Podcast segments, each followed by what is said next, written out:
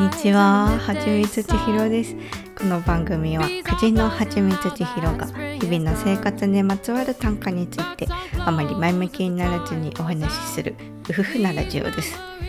昨日はですね、陶芸教室にまた行ってきたんですよ。前に行ったところとは別のもっと小さい小さい陶芸教室でおじさまとおばさまが教えてくださるところでですねで昨日は猫用の小さめのフードボールとそれとお揃いのカレー皿を作ってきました。これが完成するとうちの猫と一緒に食事を楽しむことができるお揃いのお皿でっていうのができるようになってうふふってなってます。そんな感じで、まあ、今まで通り今のとこ生活していて、まあ、というのも先週その必要のある上司の方々全員に10月末で辞めますという旨を伝えてですね。で、まあ、大学も実は辞めましたと。もう大学手続きを完了しちゃったよみたいな感じでこう伝えて。そしたら「あ分かった」ってそしたら、まあ、の景気よく送り出してあげるねっていう風に言われて送別会とかも、まあ、もうちょっと先ですけど開いてくださるそうで。でも辞めることはその後任の方が決まる、まあ、9月ぐらいまでには決まるからっていうことだったんですけどその9月頃までは周りに言わないようにしてくれというふうに話で、まあ、今こうやってラジオで喋ってるんですけど会社の人には伝えないというので今は退職するというのは心に秘めて普通に会社に行って今まで通り仕事して帰ってきてます。でそうで今まで通りその業務に当たっていてこれまでと同じように思うこともあるんですけれどもやっぱりあまあもうやめるしなと思ってやってるんですよね。だからこの問題を解決していくのは私じゃなくて残された人々なのだなみたいなと思ってて。ここで一首。降りるバスの運転手さんと目が合ってどこかで乗った。乗せた気がした。降りるバスの運転手さんと目が合ってどこかで乗った。乗せた気がした。33回目のショートショート。星はこの曲から始めます。リーバでピンホイール。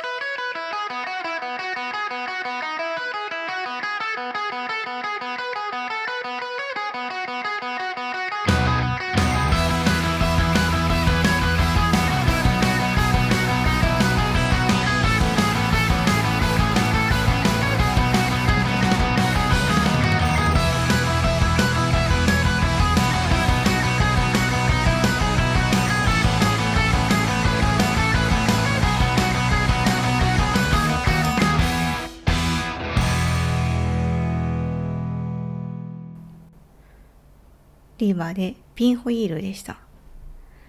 あのですね、美容院を最近変えたんですよね。今まで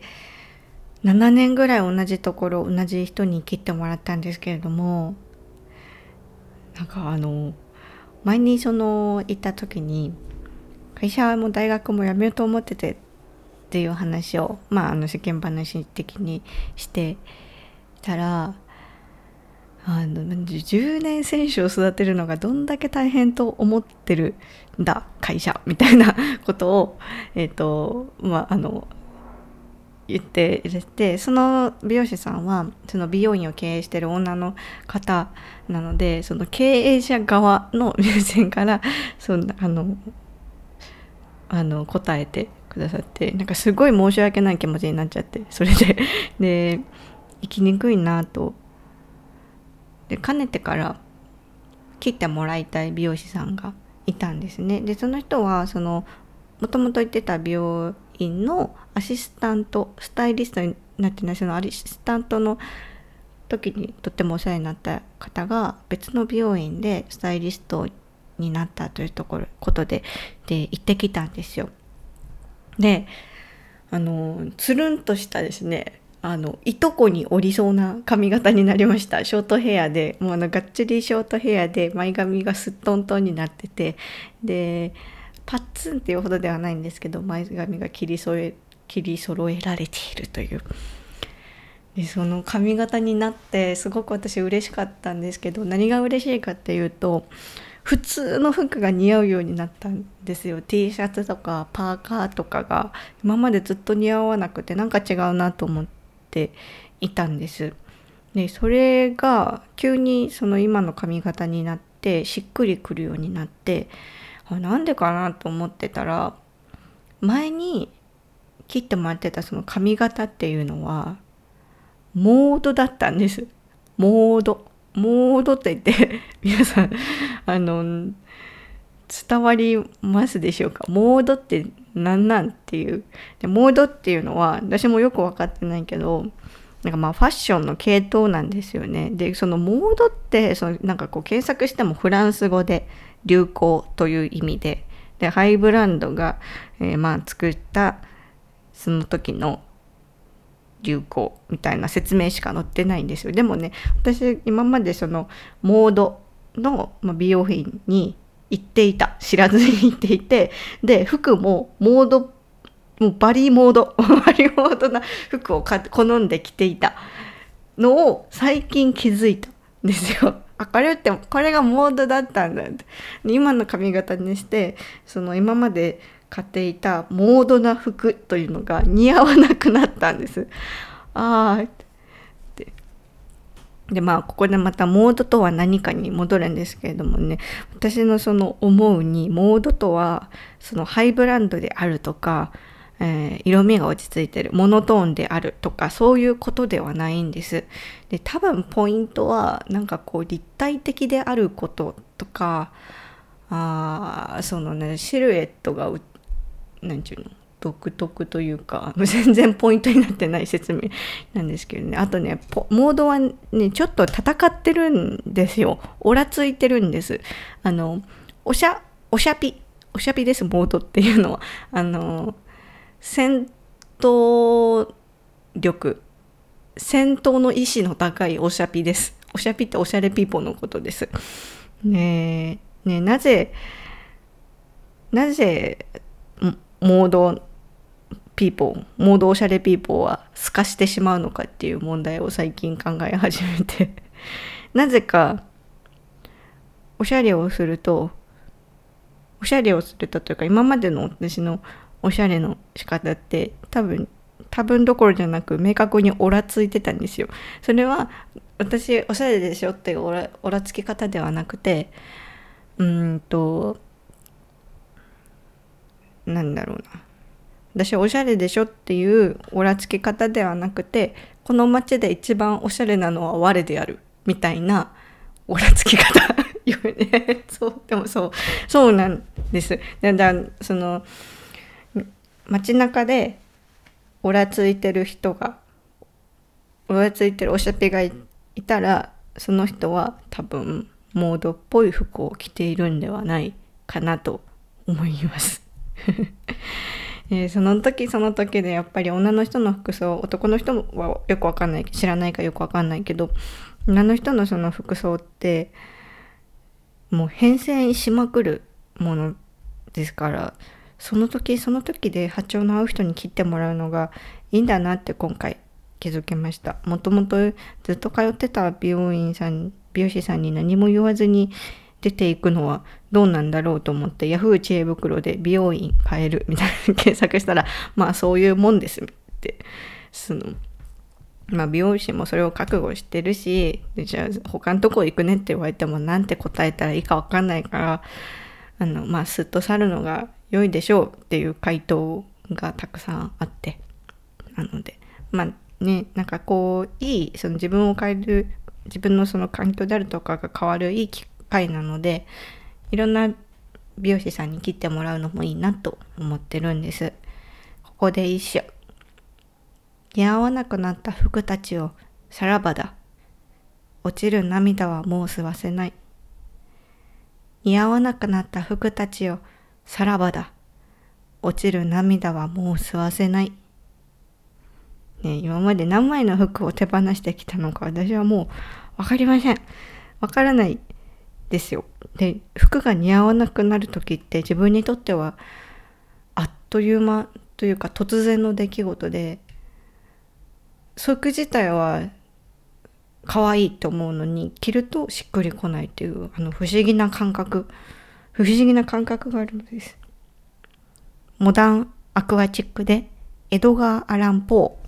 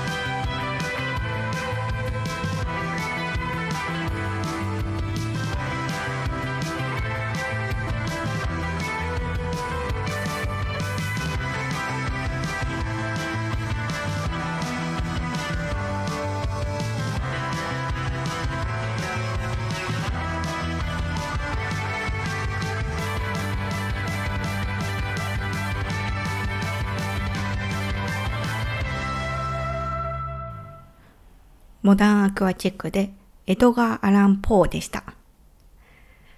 今日はですね、先日の分振り東京でもらってきたフリーペーパー特集が続くんですけれども、渚の髄という方が、えー、配っていらっしゃった自炊マネジメント論コラム1ポテサラ論争とニート問題は直結しているを朗読したいと思います。でポテサラ論争というのをご存知ない方もいらっしゃると思うんですけれども、あの、なんかですね、スーパーで子供とその母親がお惣菜コーナーでポテトサラダを買おうとしていたところ、見知らぬ男性が母親ならポテトサラダぐらい作ってやったらどうだみたいなことをなんか言ったらしくてでそういうことがあったというのをツイッターにその方が挙げたところあの大論争に発展したという、まあ、まあよくあるやつです。ではポテサラ論争とニート問題は直結している朗読したいと思います。2020年9月、ツイッターにてポテサラ論争というのがトレンドに上がった。子供にポテトサラダぐらい自分で調理しろというわかりやすい議論だ。一人暮らしで自炊をしている身としては、ズボラ飯的ポテトサラダであれば、イージーモードで作れると実感している。なので、母親が子供のためにポテサラも作れない社会になってしまったのかと嘆く立場である。自宅にストックしてあるじゃがいもを網かごから二つ取り、猛毒であるじゃがいもの芽を愛用の小型ナイフでくり抜き、レンチン。それから千切りしたきゅうりを水切りして、マヨネーズをかけて完成。こしてはいないので、レシピ通りではないが、ゴロゴロしたじゃがいものサラダも美味しい。ツイッタートレンドの方は、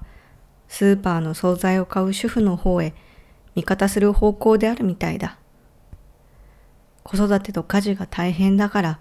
それに味方するのが常識的気遣いだというらしい。消費を促すプロモーションに見えて致し方がない。が、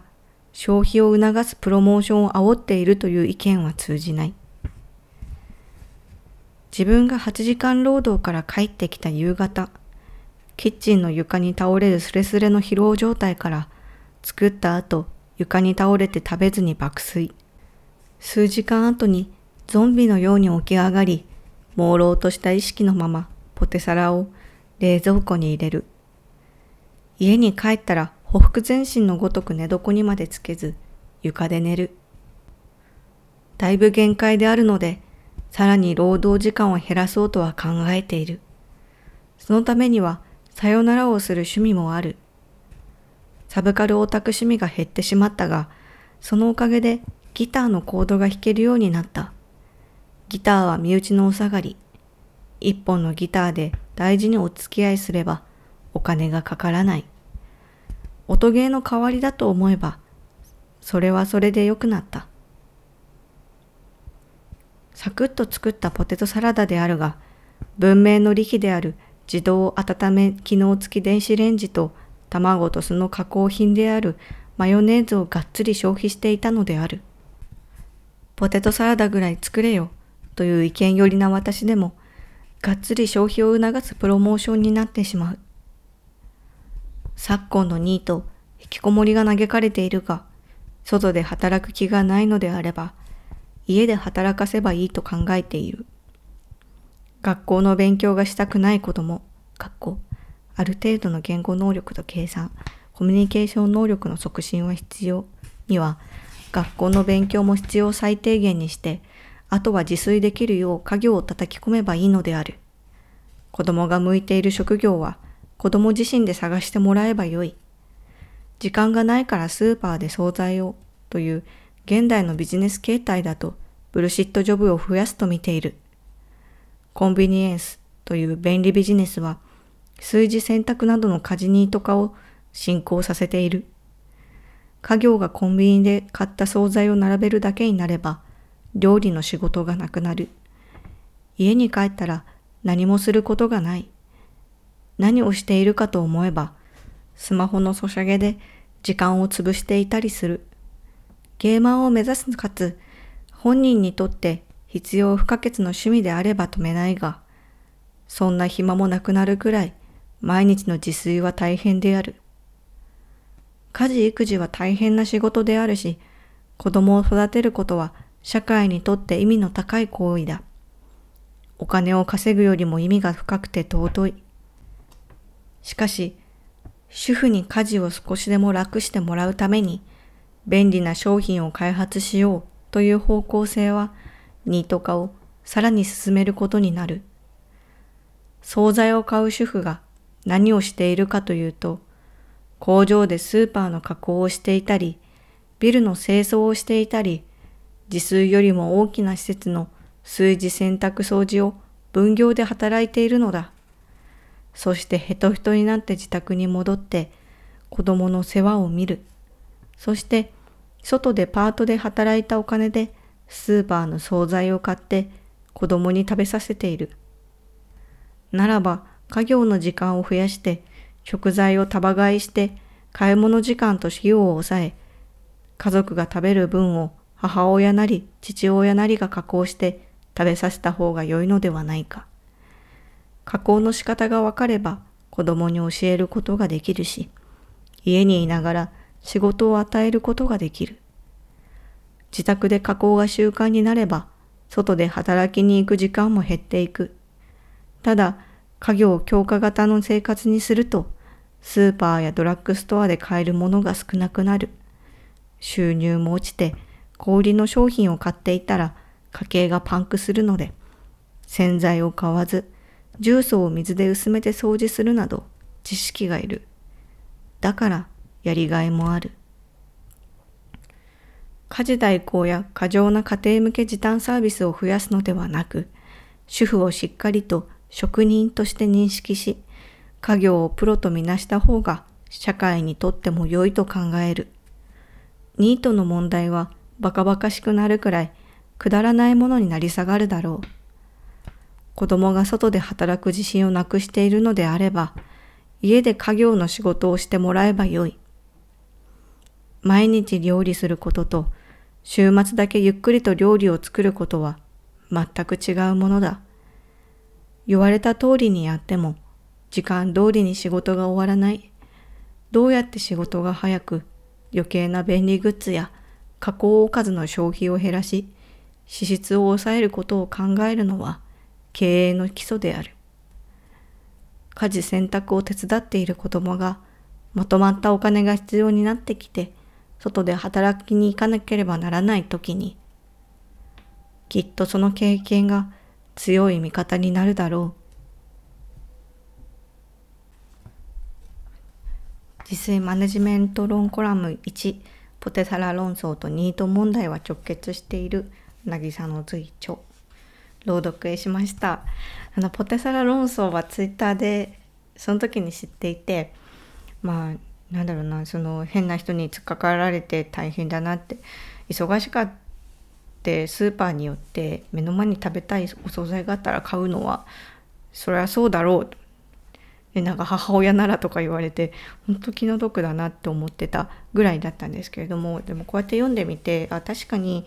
その生きるためにお金を稼いでそれで生きるのに必要なものを自分でその作れないその技術がなくて作れなくてあの加工食品を買うためのお金を頑張って稼いであの揃えるっていうのは確かにちょっと違うのかもなっていうのは思いましたしそのまあやっぱり家業を子供にさせるっていうのは大切だよなって思いました。その自分で自活できるかどうかがそ初歩の初歩初めの第一歩がやはり家事ないしあのないしは自炊だと私も思うのでそうだなってでさっきのその母親ならポテサラぐらい作れよっていうお話であの柚木麻子の「バター」っていう小説があってでそれは新聞記者じゃないや週刊誌の記者の主人公が、えー、死刑囚にインタビューをするっていうお話なんですけれどもその登場人物で主人公のあの親友っていうのが出てくるんですよね。でその方が、えー、女性なんですけれどもその主人公とその親友の主婦の会話で「そうなんだよ家事っていうのはロックなんだよ」っていう場面があるんですそこがすごく好きなんですけどあの家事というものは反体制の行為なのだっていうのが出てわあでもその通りだって家事ってのはその理想を叶えるための創造性が必要なんですよね。そのポテサラを作るにしても自分の好きな味っていうのがあるわけではないですか。私だったら絶対ベーコンは厚切りベーコンで焼いてないと嫌だしあとまあきゅうりは入ってないくてもいいけど卵は絶対入れたくてでちょっとほんのり甘いのがいいっていう。あと黒胡椒は絶対にかかっていてほしいとか。だからそのまず理想を考えるとこからスタートでじゃあそれを理想を叶えるその理想の味を作るにはどうしたらいいかっていうその創造性がいるわけですよっていうね。で大変なこと大変な授業なんですけれども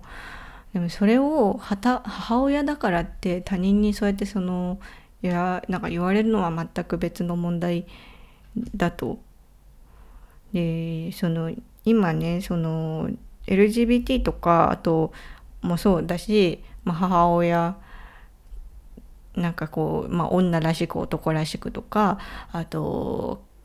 会社員としてとか大人,、まあ、大人としてはまああるけどあってなんかその今ねその言われているものは役割性格っていうものをその他人に押し付けることを拒絶されてるんじゃないかってその世間の風潮として。他人にあなたは何々だからこうあるべきだっていうのを言うことっていうものこと自体が問題視されてる。これなんて伝わって最近出産育児をする友人が増えたですよ、まあ、年代的に。今は第二次出産ブームでですね私の周りでは。そうなのです。でその彼女らに対してすごく思うんですけどだってその今はもう母として大切な大切な子供ができて母の顔になってるんですけれども私はそのその子供がですねできるなんてちょっと信じられないですよその友人たちに。だってだって今まで一緒に遊んでた友達のお腹に別の生命体がいてそれが生まれてきてそれがこの子ですみたいな全然よく分かんなくて。だからずっとその私の中ではその人がその母親になろうがおばあちゃんになろうがもともと出会ったその子単体親元から離れて出会ったその時の感覚でいてしまうんですけれども、うん、でもそれはそれで役割性格っていうものを負わせてるのかもしれないですね今考えたら。ここで一緒。旧姓のあだ名呼んで君が君としてケーキを変える日であれ。旧姓のあだ名で呼んで君が君としてケーキを変える日であれ。今日はこれからですね本屋さんに行ってきます。最近行ってなかったんですよ。そうなんですよ。で大きな本屋さんに行ってイラストレーターとかフォトショップとかのなんか辞典みたいな本が欲しいなと思ってますこの話はまた来週しますねではまた。